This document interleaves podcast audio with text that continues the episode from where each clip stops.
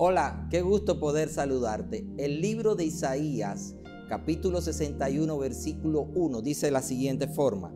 El Espíritu de Jehová el Señor está sobre mí, porque me ungió Jehová, me ha enviado a predicar buenas nuevas a los abatidos y a vendar a los quebrantados de corazón, a publicar libertad a los cautivos y a los presos apertura de cárcel, a proclamar el año de buena voluntad de Jehová y el día de venganza del Dios nuestro, a consolar a todos los enlutados y a ordenar que a los afligidos de Sión se les dé gloria en lugar de ceniza, óleo de gozo en lugar de luto, manto de alegría en lugar de espíritu angustiado, y serán llamados árboles de justicia, plantío de Jehová para gloria suya.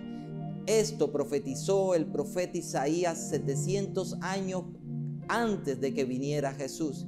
Y lo que nos muestra los, los versículos es el poder que tiene Jesús para poder solucionar cualquier problemática humana. Habla acerca del angustiado, habla acerca del afligido, habla acerca de aquellos que pudieran estar en diferentes tipos de cárcel.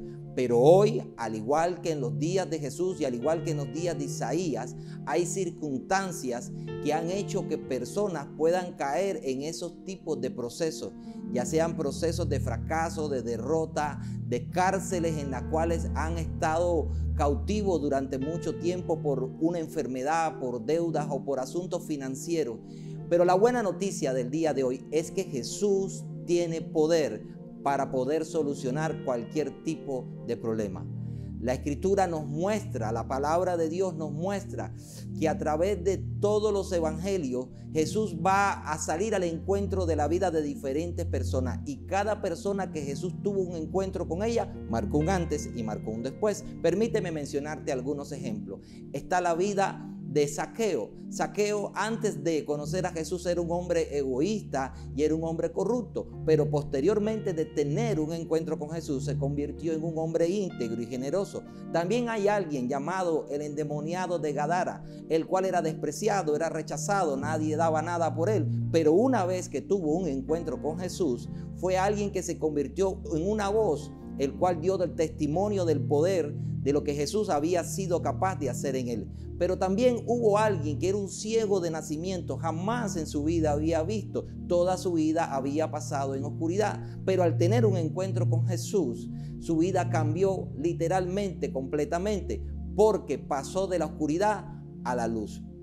La pregunta es, ¿Jesús lo puede hacer conmigo? Y la respuesta es sí. La escritura dice en Hebreos capítulo 13, versículo 8, Jesucristo es el mismo de ayer, de hoy y por los siglos de los siglos. Lo que quiere decir que su poder aún ni ha cambiado ni va a cambiar.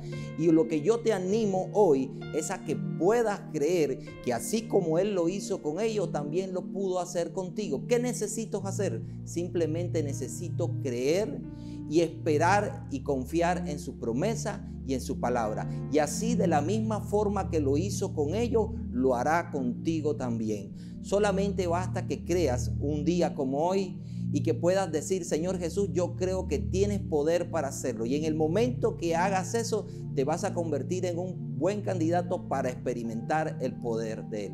Que Dios te bendiga en este día.